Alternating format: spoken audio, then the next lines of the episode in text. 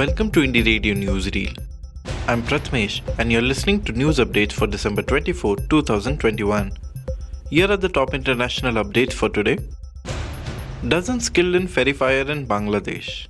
At least 37 people have been killed and about 100 others injured after a packed ferry caught fire in southern Bangladesh. The blaze on the three decked vessel started mid river near the town of Jhalakati as it sailed from the capital Dhaka to the town of Barguna. Some of the victims drowned after jumping into the water. The number of casualties in the disaster is likely to increase as many of the passengers have severe burns. As many as 500 people were reportedly on board the vessel.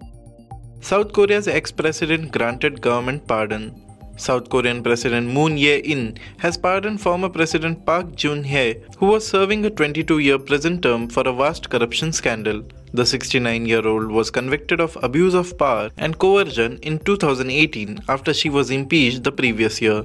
She was her country's first democratically elected leader to be forced from office. Park has been hospitalized three times this year due to chronic shoulder and lower back pain. The announcement has come as a surprise as President Moon Jae-in had previously ruled out a pardon.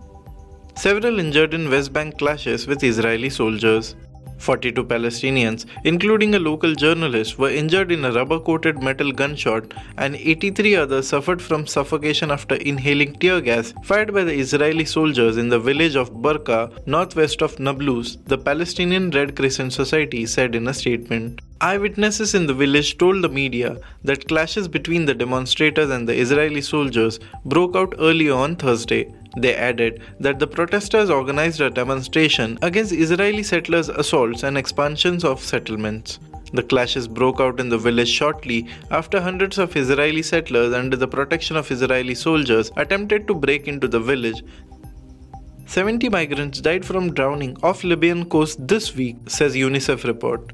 On Thursday, the United Nations Children's Fund or UNICEF revealed that at least 70 undocumented migrants died from drowning and 100 others went missing this week off the Libyan coast. So far this year, 31,456 migrants have been rescued and returned to Libya, where hundreds others died and went missing off the Libyan coast. Libya has been plagued by chaos since the fall of Muammar Gaddafi in 2011, making the North African country a preferred point of departure for illegal migrants who want to cross the Mediterranean Sea to reach European shores. US lifts travel restrictions on southern African nations.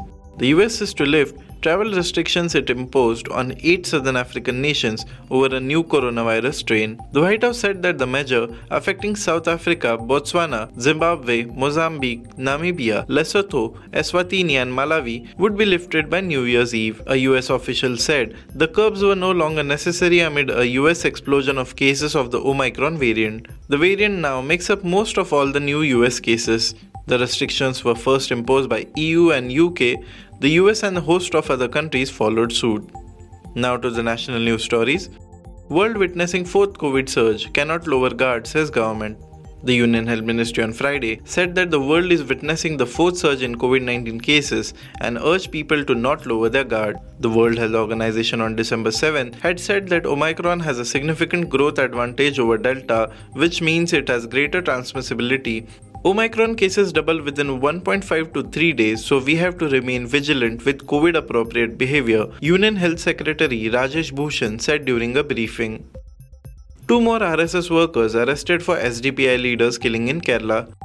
The Kerala police on Friday arrested two RSS workers in connection with the murder of Social Democratic Party of India State Secretary K. S. Shan in Alappuzha on December 18. The arrested persons were identified as 49 year old KT Suresh, who is RSS Bauddhik Pramukh in Thrissur district, and 27 year old M. Umesh, who is also a RSS worker. They were nabbed from a hideout in Thrissur on Friday. Earlier, police had arrested two other RSS workers hailing from Manancheri village in Alappuzha, the hometown of the killed SDPI leader. Shan's death was followed by the retaliatory murder of BJP OBC Morcha State Secretary Ranjit Srinivasan within 12 hours. Five SDPI workers have been arrested in connection with the same. Citing Security Center asks phone firms to keep call records for two years.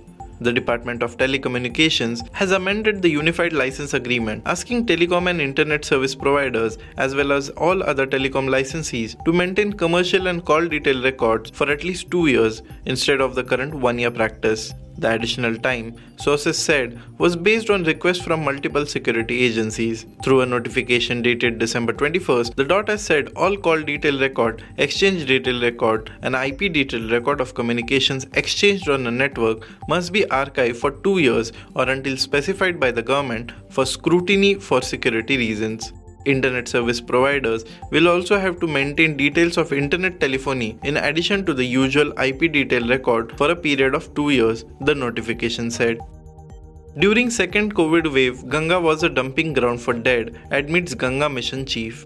The Ganga became an easy dumping ground for the dead during the devastating second COVID wave, and the problem was confined to UP, according to a new book that was launched Thursday titled Ganga Reimagining, Rejuvenating and Reconnecting. The book has been authored by Rajiv Ranjan Mishra, the Director General of National Mission for Clean Ganga and head of Namami Gange, and Puskal Upadhyay, an IDAS officer who has worked with the NMCG. In one section titled Floating Corpses, a River Defiled, the book provides a horrifying account of the pandemic's impact on the Ganga and states that five years of intense work to save the river appeared to be coming undone in days. Kapurthala Gurudwara Granthi arrested for murder, police say no sacrilege. Five days after the lynching of a youth at a Gurudwara in Kapurthala district, Punjab police on Friday booked the Gurudwara Granthi Amarjit Singh on murder charges and arrested him. The police also booked around 100 unidentified persons, include 25 to 30 accomplices of Amarjit, and claim recovery of a pistol used in a firing incident that day. While they ruled out any desecration and called it a murder, police said they were looking at the possibility of the killing being part of a conspiracy to sensationalize the sacrilege issue. The youth, who remains unidentified but is suspected to have been a migrant laborer, was killed on December 19, a day after a lynching at the Golden Temple in Amritsar over an alleged act of sacrilege. Thank you for listening to Indie Radio Newsreel. To listen to more news, audiobooks, and podcasts, stay tuned to Indie Radio or log on to www.indiejournal.in. Also consider subscribing to listen to our premium shows.